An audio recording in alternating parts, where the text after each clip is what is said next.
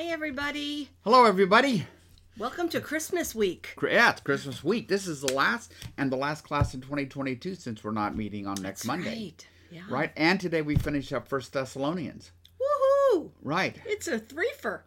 I wish the next one we were going to do was easier to pronounce, but for me, but we're not. We're going to go to Second Thessalonians, and I will get more practice at saying it. So, welcome everybody on this Monday. Um, I know it's a bit chilly out there. Uh, Josie said it's chilly down in Florida where she lives, wow. but we're all going to get a lot chillier here, I think. Friday morning. It's yeah, gonna be. a- Thursday for the Engel Christmas Eve party, whatever it is. yes. Yeah, that's going to be. I just asked our little lady in the box. You know her name, A L E X I A. Yeah, we can't- do not Can't pronounce say her it because no. she thinks we want her. Yes. But um, yeah, she said on Thursday it was going to be like in the upper 40s, but or mid 40s. But I think that's like at 12:01 a.m. Yeah, exactly. and then it drops it's from there. come on down. So you better make sure you have a, have lots of gas in your car, because you are not going to want to be out gassing up I do. I do. Thursday, Friday, so that's Saturday, a good that's Sunday. a good reminder for all of you out there because yeah, yeah. you're not. Nobody's going to want to be staying at a gas pump Right. come Friday. So um, I saw that Carl and Diana Reeves are with us. Carl, I got my Black Rifle coffee that you sent, and I've had several cups of it. It is bold. Um, it has the faint piquant of um, gun oil, I think. Mm. You know, good. with a little um, it's good. I don't even like coffee, but I like stock, the smell of maybe. it. Maybe. yeah, and how delicious is it, and a, and a, and a nice nice sweet aftertaste of gunpowder. Carl?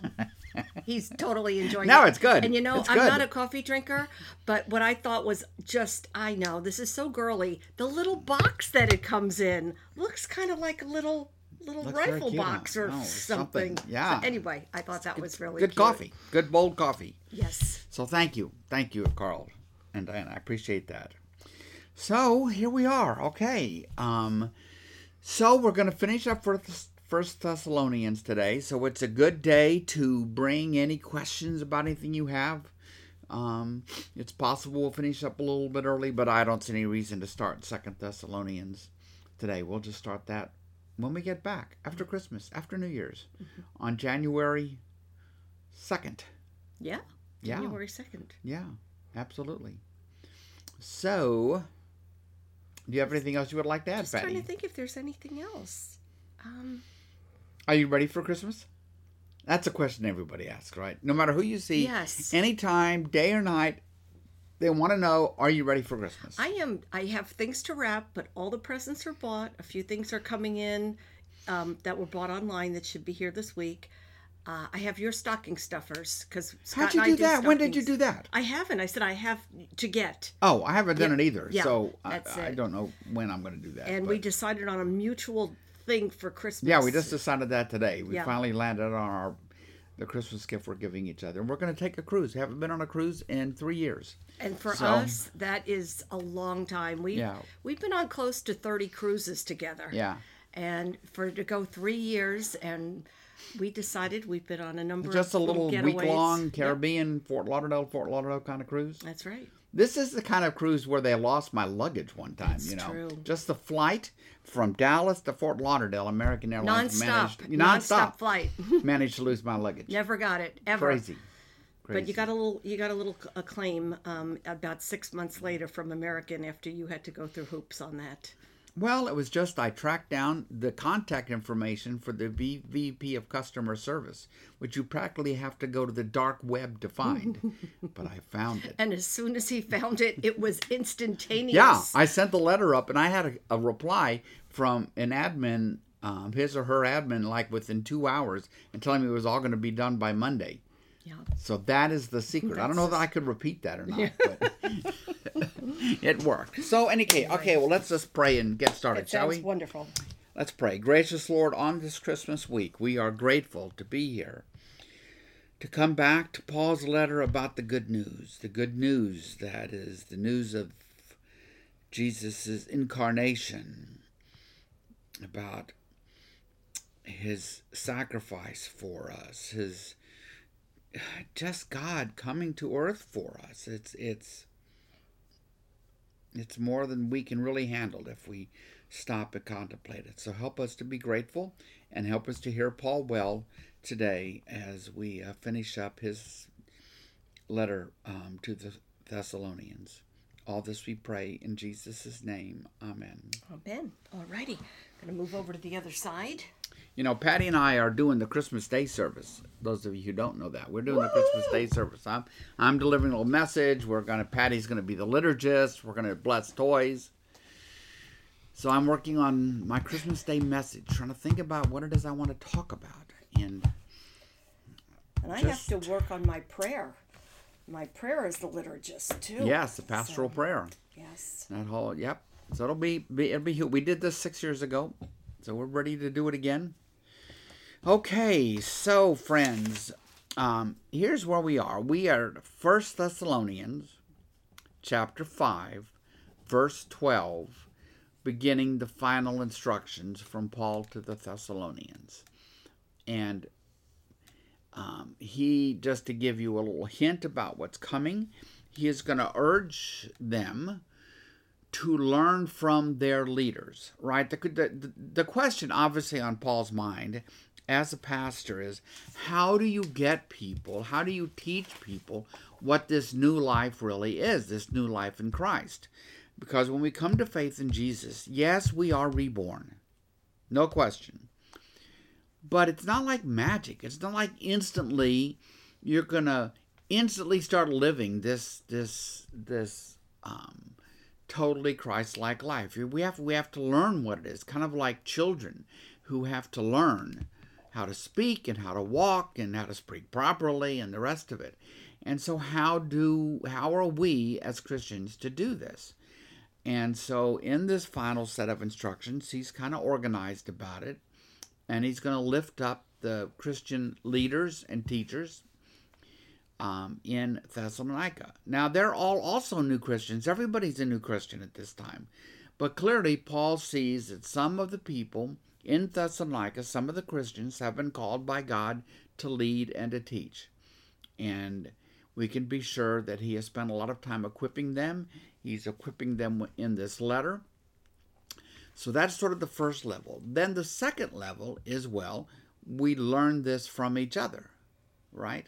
Christianity is to be lived within a community. There is no conception in the New Testament of an isolated mountaintop Christian who removes themselves from the church, from the body of Christ. None. Zero. Zip. Um, uh, Paul wouldn't understand somebody who says, "Well, you know, I'm I'm I'm I'm just going to worship Jesus my way, and I will see you guys later." He would just say, "Well, no, you're not. You're you're just going your own way. You you have to be part of the body of Christ, part of the church, um, part of the people of God, and so we are called to learn and live with one another. Um, we read Scripture as a community of people. It's what helps keep us from going off the wrong track.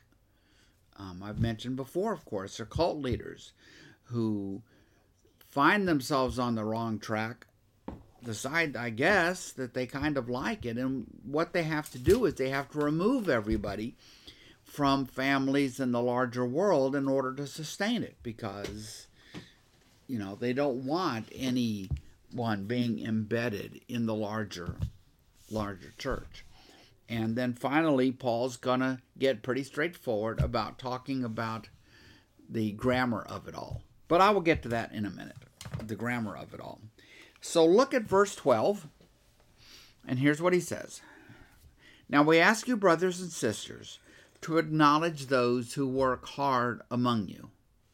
Now that's not, you know, digging ditches. That is that is the work of the Lord. That is the work of building for the kingdom of God. That's what he means. That's what's in view. To acknowledge those who work hard among you, who care for you in the Lord, and who admonish you. Well, isn't that interesting? We don't live in a world where people want to get admonished very much anymore. You know, um, those of us who do what Arthur does, or Kim, or me, or Lauren, or Jimmy. You know, you have to learn ways to try to guide people without making them feel like they're being scolded. Because nobody likes to feel like they're being scolded. So I find humor goes a long way. Um, but we have to be we have to be open to being um, admonished. Seems like a hard word. Admonished to being to being nudged, to being corrected a little bit, you know. Um, and and really, that's what good friends do. I mean, good friends will sit down and say to you, "Oh man, Scott, you are you are on the wrong path here. This is not what God wants you to do." Right? That takes a certain amount of bravery and courage even from good friends. But it is what good friends should be able to do. And it's really Paul's view of who we are as the body of Christ. You see, we're brothers and sisters in this family who should be able to do that for one another.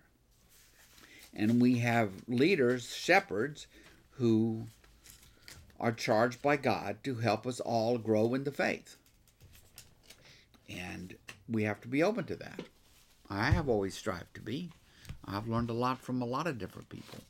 Um, I learned a lot from Charles Stokes, from Robert Hasley. I've learned from Arthur. I've learned from others. So we, we all have to be open to that.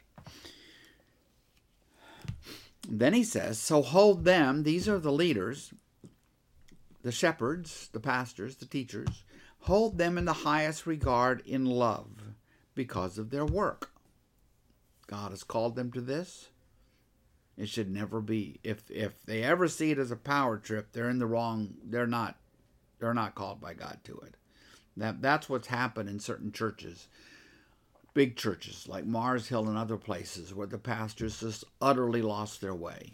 They just get filled up with celebrity and power and money and turn into very poor witnesses to Jesus. Um, hold them in the highest regard and love because of their work, and live in peace with each other. Peace really has to precede everything. Um, no matter what you think the church, how the church should function, or how society should function, um, peace has peace is where it has to begin. Um, it's like you've probably heard the slogan "No justice, no peace." Well, I get the sentiment, but that's backwards, because you're not going to find your way to justice without peace preceding it. Justice justice isn't going to come out of chaos. So so so peace, true peace, a just peace, yes, a just peace, yes. So live in peace with each other. Um, it doesn't mean glossing over the difficulties, but handling them in a mature way so that we are living with each other in the body of Christ, in the church, in peace. That's what's so distressing to me about the way the UN, a lot of the UN, this UMC stuff is being handled right now. People have different directions that they want to go. And it's been coming a long time and it's been brewing a long time. And what I find the most distressing about it all is how much antipathy there is and how much really just downright games playing and lying there is that goes on in this. And I just don't understand how people can't get a grip on themselves and recognize, well, we're brothers and sisters in Christ. And if we want to go in two different directions, if you really want to head off on your own, fine. I love you. We're brothers and sisters in Christ. And we should be able to do that in peace.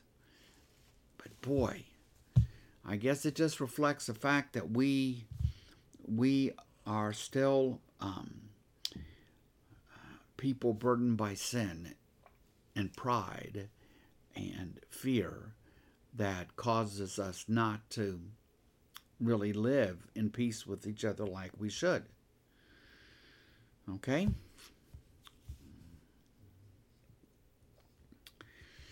And we urge, verse 14, and we urge you, brothers and sisters, okay, so now this is getting to the larger group, warn those who are idle. what was that saying about um, about I, idle hands are the devil's workshop? That was one that would come out of my parents' mouth once in a while. Idle hands are the devil's workshop. So that's interesting about Paul. Um, you get in another one of his letters where he says everyone has to work. Okay, um, I I think he one of the things he was battling was some Christians at this time very sure that Jesus was about to return, kind of felt they could just like kick back and wait for it, and idleness idleness can create a lot of trouble.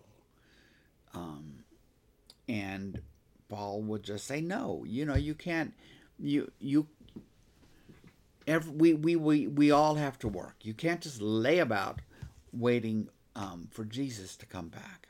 We all have to work. Work, work is given to us before um, Adam and Eve eat the forbidden fruit in Genesis.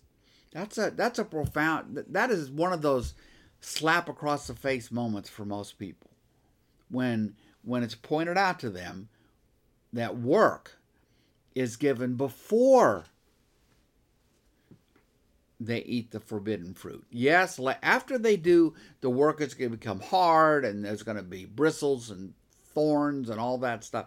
But work itself, to work in the Garden of Eden and to make it grow and thrive, that is given to them before they ever rebel against God. And so, work is an integral part of what it means to be human. Um, I read the other day that there are basically 7 million missing men in America. There are 7 million men between the ages of, let's say, 25 and 60 who have gone missing in the sense that they're not working. They were working pre COVID and they're not working now. And an economist was saying, well, I heard him on the on on in some kind of news hour or something thing. The, of, of all the economic statistics that he looks at, this is the most distressing one. Where are they? What kind of lives are they leading? Are they going to live their whole life not working? Um, it's not how we're built. We are built to create work that is satisfying and fulfilling, and all of us have a responsibility to do that, especially those of us who are in positions of authority and management and the rest of it. But these 7 million missing men, the economist was just going on and on about because he just couldn't understand where they were. How was it they're not coming back to work? So Paul says, you know, no idlers. Warn those who are idle and disrupt and disruptive. Right? Presumably the disruptiveness flows out from the idleness. flows out of the idleness. Warn those who are idle and disrupt, disruptive. We are to build up the body of Christ, not do things that tear it down. We're to build up our brothers and sisters, not tear them down. We are to put the interests of others ahead of our own, Philippians 2. We are to set aside our selfish ambitions, Philippians 2.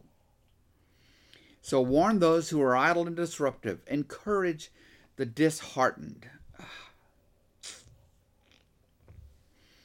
There are a lot of blows that we take in life. Some are blows that we absorb ourselves because of our health or um, our jobs, job loss, blows that affect people we care about that flow over to us. And I imagine that we have all experienced periods where we are disheartened and you just feel I don't want to say down because that's a word we use like but we're disheartened. We we don't our our our, our we don't have much spi- much much spirit in life. And when that happens, we need our brothers and sisters in Christ to encourage us. You know, um, that to help us see that it isn't necessarily that we always be optimistic because being optimistic is a function of that's a human thing. I'm optimistic because of what we humans can do. But we uh, but we have hope because hope is something that is grounded in God. Across scripture beginning to end, hope is something that is grounded in God's purposes, God's intents, God's faithfulness. That is the ground of our hope. So I like that. Encourage the disheartened. Um, and it's what we are called to do. It's what, not just what pastors are called to do, it's what we're all called to do because we're now in the section where we, in verse 14, we're moving on to our life together as brothers and sisters. Verses 12 and 13 are a little more focused on the, the shepherds, the leaders, the teachers, the pastors. But verse 14, this is all. We urge you, brothers and sisters, warn those who are idle and disruptive, encourage that is star heartened, help the weak. We're not all made the same way, are we? Um, some people uh, can simply absorb more than other people can. That's my that's my life experience. That um, some people are just um, some people are beset by a lot of problems in their life. They're beset by trauma they might have experienced in their life. And um, we need to remember that. Like when Mary goes to visit Elizabeth, what is the thrust of the song that she sings? The Magnificat. The Magnificat. That Mary's child is going to turn the world upside down. That the child is born first for those who are disheartened and those who are weak because those who have a lot of spirit and are strong, well, they don't need so much help. That's just how life is. And of course, scripture's about life. God's about life. Encourage the disheartened, help the weak, and be patient with everyone. That's sometimes the hardest. Yeah, it is. You know, because truth is, like Arthur was alluding to in his alluding to in his sermon, Sonny, there are people that annoy us. Uh, we wish yes. they didn't. Yes. You know, but they do, and we have to get past that and be patient with everyone. And um, it's it's not it's not easy, but it is the life to which we are called. It's what we have to learn to be able to do. It's part about grow. It's part of growing in discipleship. What does it mean to grow in discipleship? Well, it means you're going to encourage the disheartened, you're going to help the weak, you're going to be patient with everyone. That that's the shape of the life of a disciple looks like. Then he goes on, talking about our life together. He says, make sure that nobody pays back wrong for wrong. Hmm.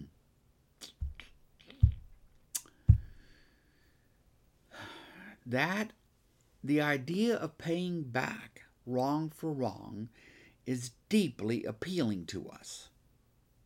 It just is. And it is not God's way.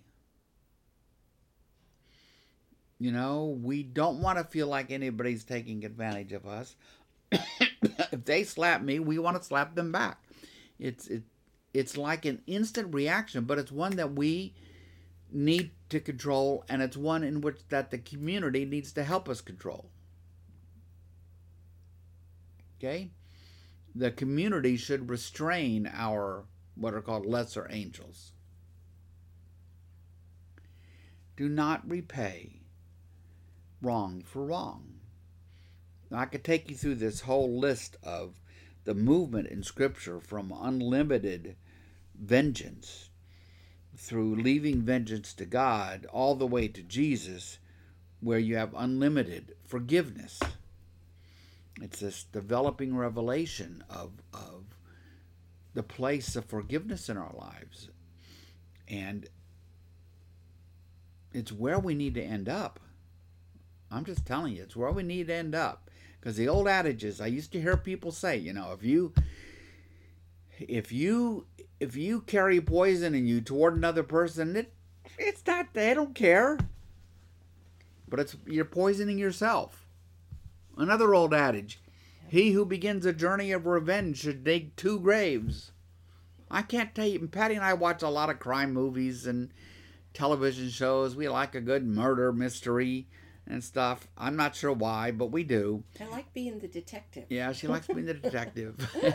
and and so many of them are built around this theme of the wreckage left by the desire for vengeance and the seeking of vengeance and the seeking of payback. We just finished from it. Was all about payback for something that had happened, a mistake that had happened years and years before.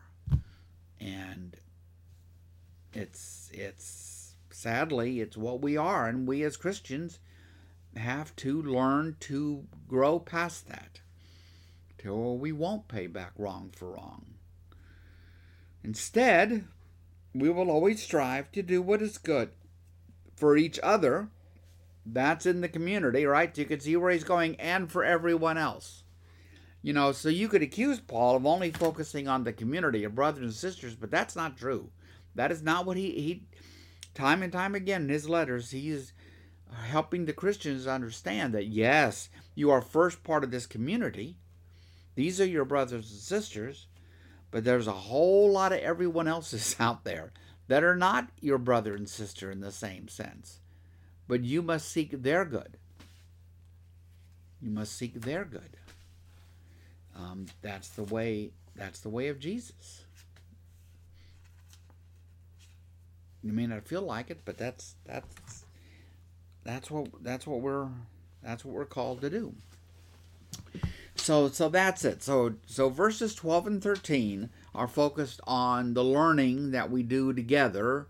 Um, wait, the learning that we do under the leadership of our shepherds and pastors and the rest. And then 14, 15 are about our learning with each other and how we live this life together. And uh, before I go on, let me just see if there's any questions or anything about that. Any thoughts you have, Patty? Anybody has? Yeah, I just the part of it, the very first of verse fourteen, and we urge you, brothers and sisters, warn those who are idle and disruptive. And man, that may not go over great. That's kind of a scary thing to have to tell somebody else, especially if they are a brother or sister in Christ that you you, you know you're concerned about them being idle and even disruptive is is is easier when you tell them you know it's our kind of our job to keep the peace yeah. and but idleness you know and and so I am unlikely to walk up to somebody and say, "Well, why are you why aren't you looking for a job?" Or yeah, that's what I mean. Right? right? Yeah, I, I, I don't know that that's um, I wonder if he if that's how he meant it. Do you think possibly? I know you have said um, before that a lot of people living during these times um, b- truly believe that Jesus might walk back any minute. Maybe these are folks who are just saying, "I don't have to do anything because he's coming soon." I wonder if maybe something along. You do lines? get that sense in some of his other letters. Yes. Um, and so that you know that could be that you know and it could be there. Again we have only one side of the conversation. True. we only have the letter. So we're you know there may be something more specific that he is responding to that yes. they know what he's talking about with his idleness business and it may be exactly what you just said. Um, but it's also true simply you know that idle hands are the devil's workshop. And so we will certainly gently try to say sometimes things like that in family or with our sons or daughters or something. I guess, you know, I've um, I don't have much experience with idle people because you know we've just kind of my family has always just kind of worked and that kind of thing. So I don't know. Good but thoughts. I know people though do try to keep their kids involved where they can in good activities. Right good activities because right there's this fear that if your kid is not involved in sports or playing chess or whatever it might be something that is i want to use the word like wholesome you do worry that if they have nothing to do right what will they do Idle hands. You know, when I was 18, my parents moved me from Staten Island, New York, to this very, very, very small town in South Florida, the southwest side of Florida, called Rotonda West. It was close to a city called Englewood and Venice and 50 or 60 miles from Sarasota. There was nothing to do there. I was a lucky one. Um, I had graduated high school early and, and was taking a little time off before I went to college, and I immediately got a job. But it was an area where the kids there, the teenagers, were in trouble all the time because there was they were idle. There was nothing to do but to get in trouble. And I, I will always remember that. And I think hmm. that's why we tried to push Robbie into doing things all the time. Right. Right. Okay. His idle hands. A little bit of Patty's past. Yes. But I do think that happens sometimes, really. Yeah, right? I believe you. And yeah, absolutely.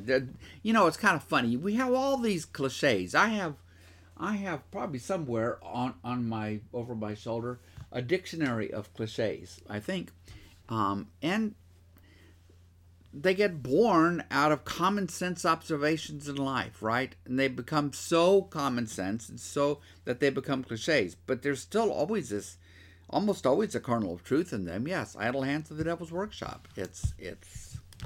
Anyway, okay. So let's talk about grammar for a minute. Grammar. Okay. When we're little, as in infants, growing up, we slowly learn to speak. And we slowly learn words, and we slowly learn how to put those words together so that we can be understood, usually so our wants can be met. And we begin to learn English grammar. You don't have not going to school for it yet, but just learning English grammar. And as we get older then still, we then go to school where we learn more grammar and the school tries to correct in us some bad habits we might have picked up when we were little bitty kids um, or pick up at home and our grammar maybe will improve. I'm a product of Louis- Louisiana public schools, so my grammar was not great. And I can always remember when I was in graduate school, I ended up driving in every day with a woman who had been an editor at a big book publishing firm in New York. And so I quickly told Linda that what I wanted her to do was to correct my grammar every day as we rode into school. Well, at first she didn't want to do it. I guess, maybe that was a weird request, or people are hesitant to correct anyone's grammar, often for very good reasons. But I sincerely meant it, and she did it, and we did that for about eight or nine months, and I thought my grammar probably improved a lot. So the Christian life is kind of like that. There's a grammar to the Christian life, there's a way of living this life, this new life, this reborn life that God has given us. And we, it's not magic. We aren't re, we aren't born a second time instantly knowing all of that. We have to grow into it. And we do that with good guides and teachers and models, and we do that with each other. And we have to put the work in, and all the time the Holy Spirit is helping us and guiding us in this. But there is this grammar to learn. And I, it's a it's an illustration from N.T. Wright that I think is pretty good. There's this grammar to learn.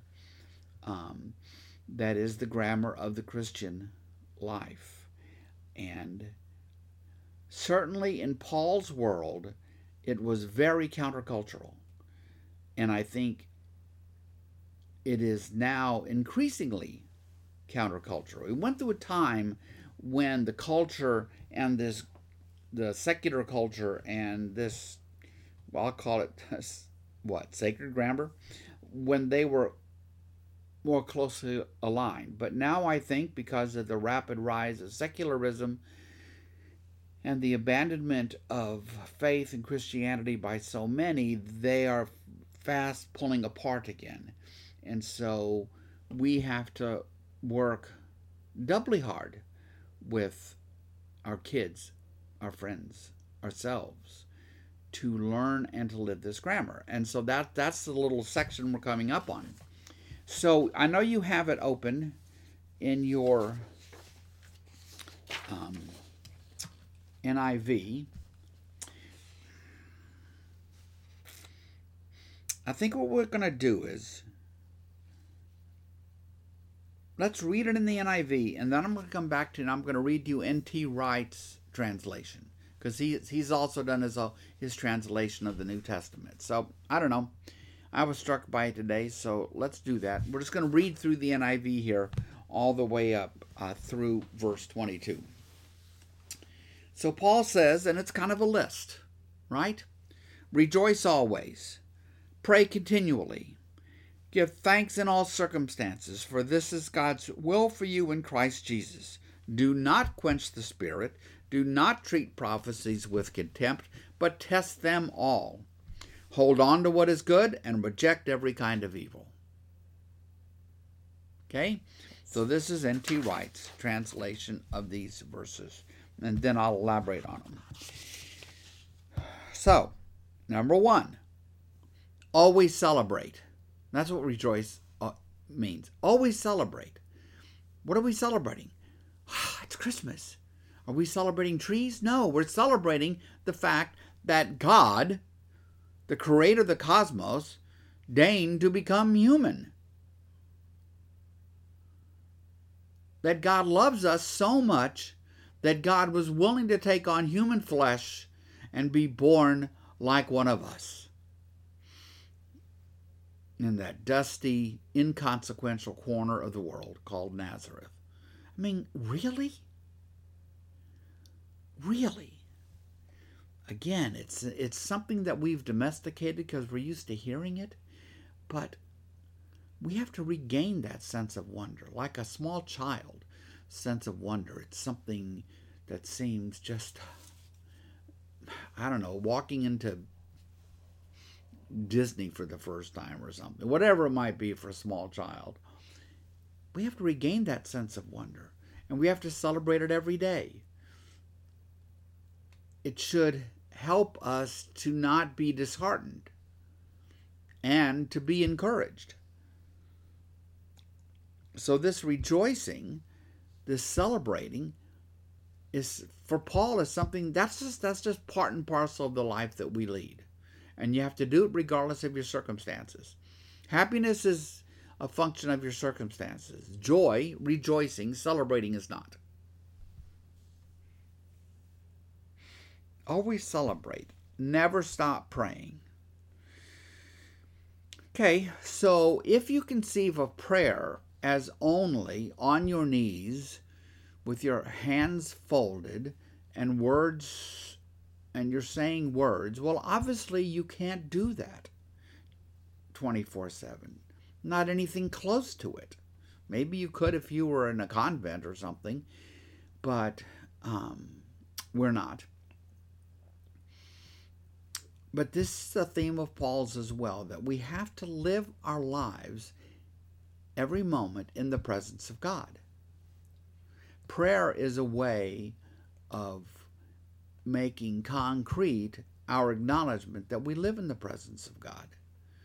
And it is being aware of God and aware of God's presence each hour, each day in our lives. And uh, sure, we will get in situations and things where we drift away, but but you can't. You have to pull yourself back. Pray continually, Paul says. That's that's the life. That's the um, uh, one publisher, I guess, called it the with God life. The Emmanuel principle, they called it. Um, that you would that that you would actively strive every day to live your life with God. Um, that isn't that isn't really like this fellow I interviewed once for a job. And he went around and we showed him the office and he said, Well, we kind of like this, we kind of like this, we have some questions for you, and we, we, we, we, we all day long. All hour, it was day, all half hour long, probably, all I had. And so we get kind of to the end of our the time we're spending together, and I said, Well, okay, let me ask you, who's we? And he said, Me and God. I said, Okay. So I don't know. I mean, even now, with all that I do and have done for the last 20 years, that still strikes me as kind of weird. But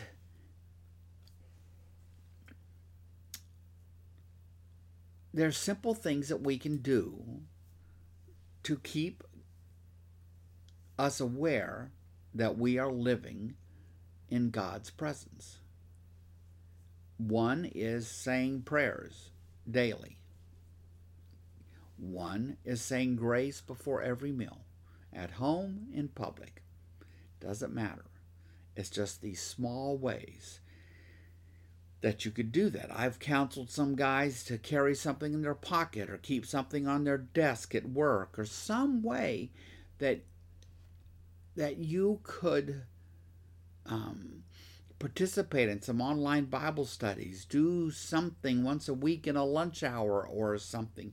Ways to really not let this degenerate into a I go to church on Sunday kind of deal.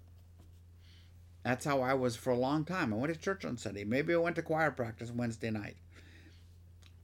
But there wasn't any sense really of anything else during the week. I wasn't really living in God's presence every day. I wasn't I wasn't praying continually as Paul puts it. So I, I do understand what Paul is saying here. Just just never stop praying. And if if you find that you have direct prayers to God and you find that they go unanswered, keep praying and maybe ask that the Holy Spirit would guide you in what it is you're praying for. And if you're sure, well, this is this is this is I'm this is what I should be praying for, then just keep at it. Just keep at it. Just keep at it. Because if that's what your heart is, just keep at it. Because God knows what your heart is anyway. And then the third one in this little grammar. So always celebrate, never stop praying, and in everything be thankful. what do they call it now? Uh, having a attitude of gratitude. Always be thankful. Um, you don't have to have a lot to be thankful. That's not what I observe in Christians from other parts of the world who don't have much. Right? They're thankful for what they have. They're thankful for the life that they lead. I think sometimes our material wealth such feeds a desire for more material wealth that it can that it can feed in us an ingratitude when it really should be the opposite because we have so much. How can we not be grateful? Well you could not be grateful if you're totally focused on well okay i've got this but really god come on i need that i need that then i'll be grateful it's it's I was just reading something the other day. It was about it was a, it was an essay and it was in it that the, the writer was looking at, at the Protestant Reformation. He said one thing the Protestants did not figure out how to do. They, they did not figure out how to tame our desire for wealth. And the author felt that before the Reformation, the church had done a better job with that through different means and the rest of it. But he said, we haven't really figured that out as Protestants, how to tame our desire for wealth. And um, I think that's probably that's probably true, and it works against our being grateful because there's always there's always more. There's always a better, bigger, shinier, whatever. You pick it. We have a TV that my parents could never have dreamed of. Well, boy, there are bigger ones out there. Yes, there are. So anyway, I think yeah. So Our kids have them. yeah, our kids have them. See, but they probably knowing them, they're they're ready to, to upgrade or something. So when I think the life we lead can make it hard for us to be as grateful as we should. Anyway, in everything be thankful, for this is God's will for you in the Messiah Jesus. Wow, look at that parens there. Whew. This is big for Paul. The Christians are to be grateful. This is God's will for us to be grateful. In whom? In the Messiah, Lord Jesus. That's like big billboards. We are to be a grateful people. We are to we are to cultivate great gratefulness, thankfulness. Okay. Number 19, don't quench the spirit.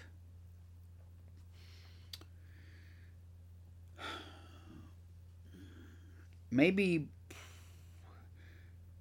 maybe these next four or next five even kind of go together. Don't quench don't quench the spirit.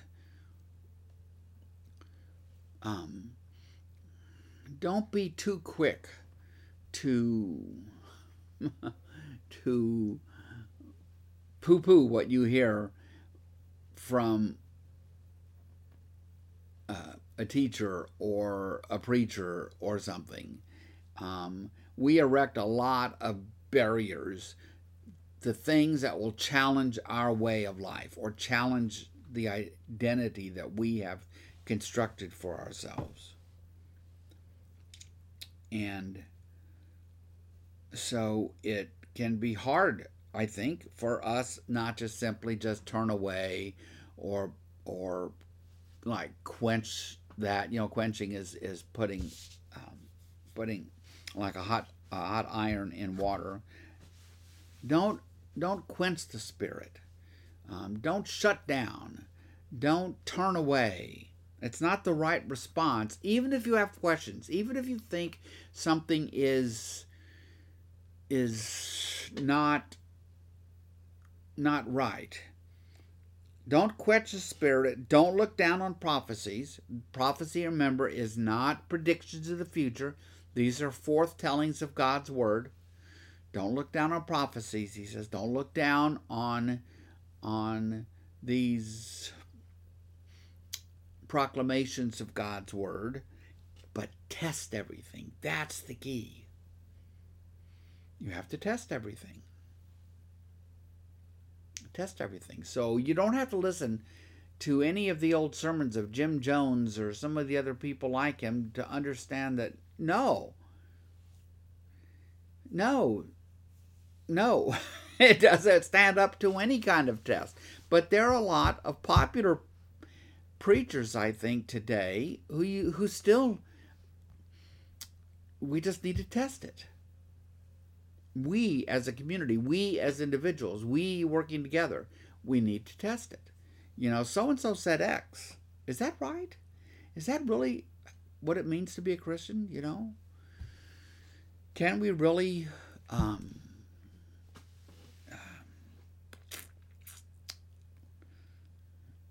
do X, Y, or the Z?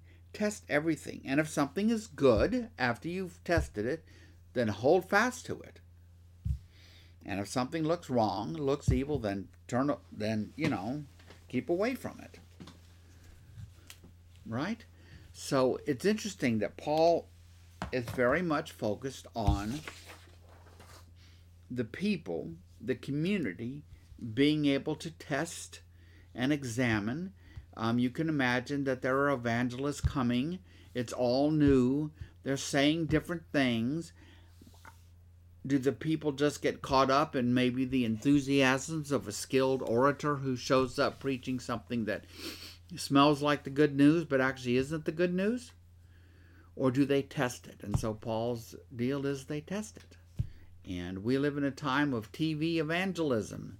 We um, and it has to be tested. Everything's tested. That, that's how that's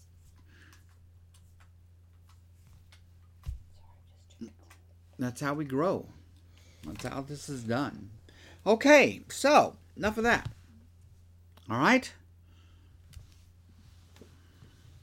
Oh, here we are. Here we are, verse 23. Mm-hmm. May God Himself, the God of peace, see, from where does true peace come? It comes from God. We're not going to find the peace we seek within ourselves. We're going to you're going to have to begin with God. And if if we live in a society that is not going to do that, then that society is not going to find their way to the peace that they seem to be looking for. That's just the truth of it. May God Himself, the God of peace, sanctify you. That means to make you holy through and through, ever more Christ like, an ever truer disciple. I use lots of synonyms for these things. Sanctify you through and through. May your whole spirit, soul, and body. Now, that's not a capital S spirit because I'm talking about the Holy Spirit. That is my, you know, that is my own, the spirit with which I approach life. May your whole spirit, soul, and body be kept blameless at the coming of our Lord Jesus Christ. He says, live a life that you could present to Jesus.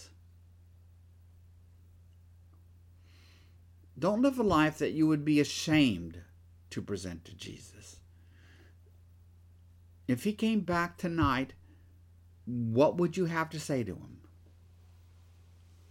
How many? I, there are times in my life when I was younger that I'm really glad Jesus didn't show up at that moment. You know?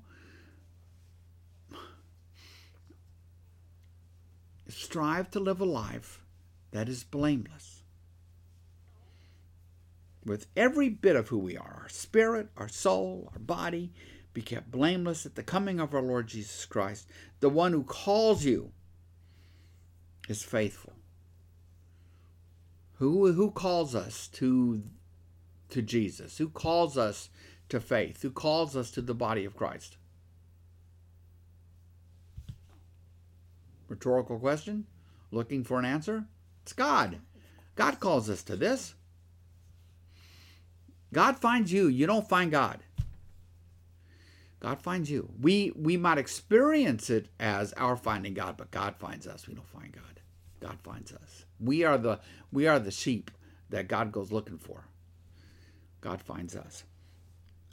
The one who calls you is faithful, utterly faithful, the keeper of promises, the one who was born to a virgin in order to keep those promises is utterly faithful to us. If you want a rock of faithfulness in your life, you better turn to God. There's nowhere else to turn. We are all weaker vessels.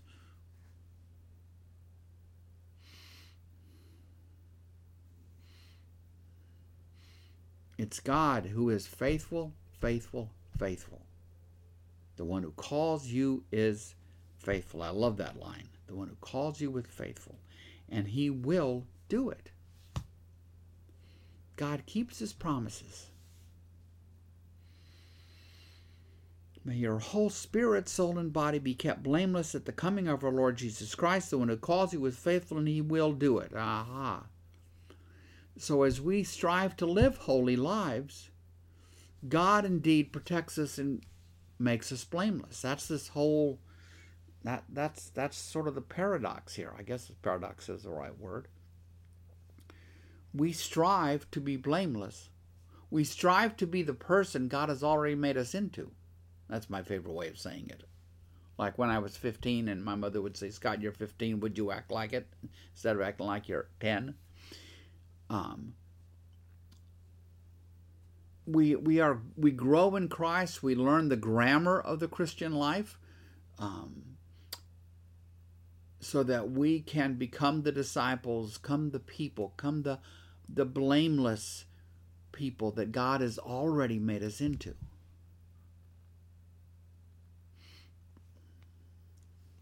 Because the one who calls us is faithful, and he will do it. So,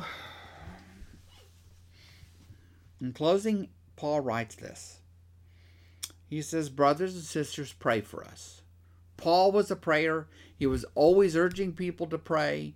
Um, and let me give you one last piece of advice about prayer for this. Don't if you fall if you find yourself falling into the trap of thinking that your prayer can't make any difference in what actually happens, you're doomed. That's doomed.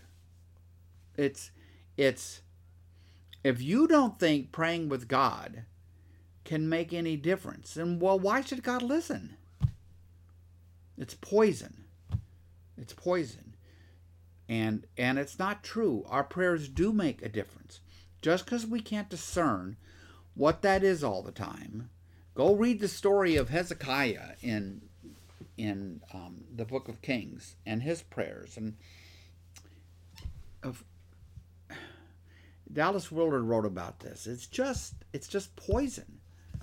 Um, if if we don't think it's real, if we don't think prayer is real, then why should God listen? Uh, that really struck me and has stayed with me. And for all of the philosophical arguments people might might make, I don't care. It has to be real. It is real. Brothers and sisters, pray for us. Greet all God's people with a holy kiss. That's what is that like? Okay, that's like that's like it's Christmas Day. The family all gets together, and there are a lot of hugs and kisses going around.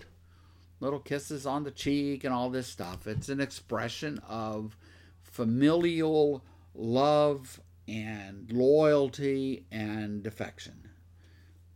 That's what that is. And why is it there?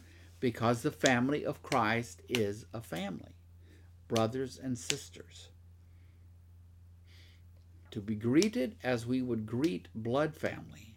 Greet all God's people. Now that's that's the family of Christ. That's not the world at large. Greet all God's people with a holy kiss. And then he says, I charge you before the Lord to have this letter read to all the brothers and sisters. Well, that's kind of interesting, isn't it? Mm-hmm. Paul knows what he is doing. He is their pastor. He's taken the time to write out this letter, and it's not a long letter um, compared to others of his, and he wants it to be read out. And so it's not surprising that this was that they did would have done that in Thessalonica, and then they would have sat, sat down and made copies of it and sent it to other house churches in other cities, and they would have made copies of it and sent them on to other house churches in other cities, and on and on it would go. And that is how these letters became scripture, because it didn't take long before they were read and shared across the Christian communities. Um, in the Roman Empire. And Paul's writing a pastoral letter, and what what he wrote here would there are some things in here that would apply specifically to Thessalonica, but he knows that there's a lot here that that everybody should hear. So I love that. I charge you before the Lord to have this letter read to all the brothers and sisters. And then he closes it with the perfect closing the grace of our Lord Jesus Christ be with you. The grace of our Lord Jesus Christ be with you. And that's the closing to to to this letter, this wish for for for God's grace to be poured out on these people in as they are striving to to learn and they're worshiping together and the and the rest of it. Um, you know, I in my signature now that I have set up in, in Word, when I send emails and stuff out, some of you have made us notice that I write grace and peace, comma, Scott. I just write great grace and peace, comma, Scott. And I use that everywhere. I use it down at UT Southwestern and everywhere. I don't know. I just, you know, I want people to see a little, a little stamp of, you know, Jesus in there somewhere. So, anyway, so that is First Thessalonians. So, nobody's typing anything in with questions for me today. So, that's okay. That's cool. Um, I think what I'm gonna you I'm gonna suggest you do is I know you're real busy. Everybody's real busy this week, but maybe in the next week or two you could find a f- little bit of time and a partner, and one of you just read the letter out loud to the other one from the beginning to the end, all five chapters. Don't you know? It's not for study. It's just to hear it as a complete as a complete letter.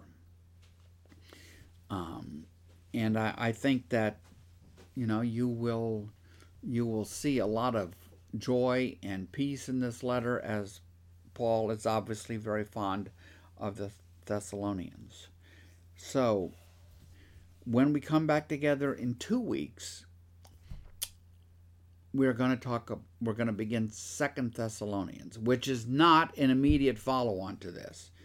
And it's a controversial letter. It's one of the letters which a lot of scholars um, aren't even they aren't even sure that like paul wrote it. It's just it's just different. Very much very different from first thessalonians you know? Um, i find increasingly now here we're going into 2010 and 2020 and so forth that there are more and more paul scholars accepting something like second thessalonians as being from paul. But you just have to be willing to understand that people write different letters for different reasons at different times of their life. And you'll see when we do second thessalonians it, it's a it's a very different different piece of writing. So i'm going to invite patty over to finish us up with prayer we want to lift up to maybelle henderson's friend celeste I did see that. She's in the hospital. terrible time to be in a hospital is. isn't it, It but there are people and the hospitals are full They are. so They are. I had a friend who went into the hospital a week or two ago, and uh, she had to sit in emergency room for ten hours before she got a room. So, just Wow. the way that it is. So, um, anyway, um, I guess the best thing for us is to all try to stay well. Yes. Let's do that. And pray and truly and, and and pray to God to you know keep you healthy and well and um, so anyway guys I know we'll see some of you tomorrow. Um, it is sort of our Christmas party at our Tuesday class in Yeah. person. So really if you're out there and you can make it tomorrow to the come come I'm sure there'll be tons of food tuesday noon Piro hall Yes, we've all, um, you know, are not everybody's bringing something, but some people are bringing something. If you wanted to bring something to share, you can. I am guessing, like in previous years, there will be so much food. It's crazy. yeah And then you will be doing kind of a fun lesson tomorrow. fun lesson sort of a you know did you know that christmas as you know it is only a couple hundred years old How is Yes. that It's um, that kind of thing so yeah it's it's very very interesting. All the it's it's all just Christmassy things because we're You got as, it, as we know we're at a point where um, you're not starting a new book. So no i'm gonna i'm gonna start two be- new ones sorry that this would oh, that first week in January because be we're starting. First Samuel on Tuesdays Yes. and Second Thessalonians on Monday. Mondays. Okay, baby. Alrighty. So, um, please join with me as we close in prayer. Heavenly Father, we thank you. We thank you, God, so much um, that it's the close today of Thessalonians, the first letter from Paul. We're very grateful, Lord. Um, we learned a lot. We learned a lot by just going through this book. And I think that there will be things that come back to us as we go on in our Bible studies in the years that came from this particular book. We pray, Lord, that you would keep this group close, Lord. This this week of Christmas is here and a lot of people are are running around in all directions and it's kind of crazy and Christmassy and there are other wonderful people who find this as a time of maybe of a little bit of uh, sadness um, as maybe they're alone this Christmas or have lost somebody that they love this Christmas this past year. And we just pray, God, that your Holy Spirit would fill each of these groups, Lord, with your love. And we pray, God, that you would help us to remember every day truly the reason why we're celebrating Christmas again this year and how blessed we are to be here another year, Lord. We pray, God, that you would not only keep us, but our friends and our family healthy, Lord, and safe over this holiday season. And we do pray, God, for your wisdom in our lives and your discernment. And we pray, God, for those that we love very much, folks in our life, our, our friends, our family, who have not yet accepted Jesus into their heart. And we we just pray for that, God, that, you know, seeds are being planted out there um, and that hopefully soon um, they will respond, Lord, and will want to get to know your Son Jesus better and put their faith and their trust in Him. We pray today, Lord, as we're closing out right now for Celeste, who is in a hospital. She is a friend of Maybell's, and we pray, God, that you would watch over her, help the doctors and nurses who are caring for her, Lord. And we just pray, Lord, that you're just holding Celeste in your hands, and God, that your care um, is just being just being shown all around her, God. We love you, Lord, and we thank you, God, so much for taking the time to listen to our prayers today. We know they're never in vain. All this we pray in Jesus' name. Amen. Amen. Okay. Goodbye. Adios, everybody, and big week this week. okay, we'll see. I'm sure we'll see everybody on Christmas Eve. There are so many services. Yes. So anyway, love y'all. Bye. Adios. And Bye give bye. me lots of grace on Sunday, please. As I'm the liturgist. and if you're not coming to the Christmas Day service, keep us in your prayers. yes, please, please. Bye. Bye, y'all.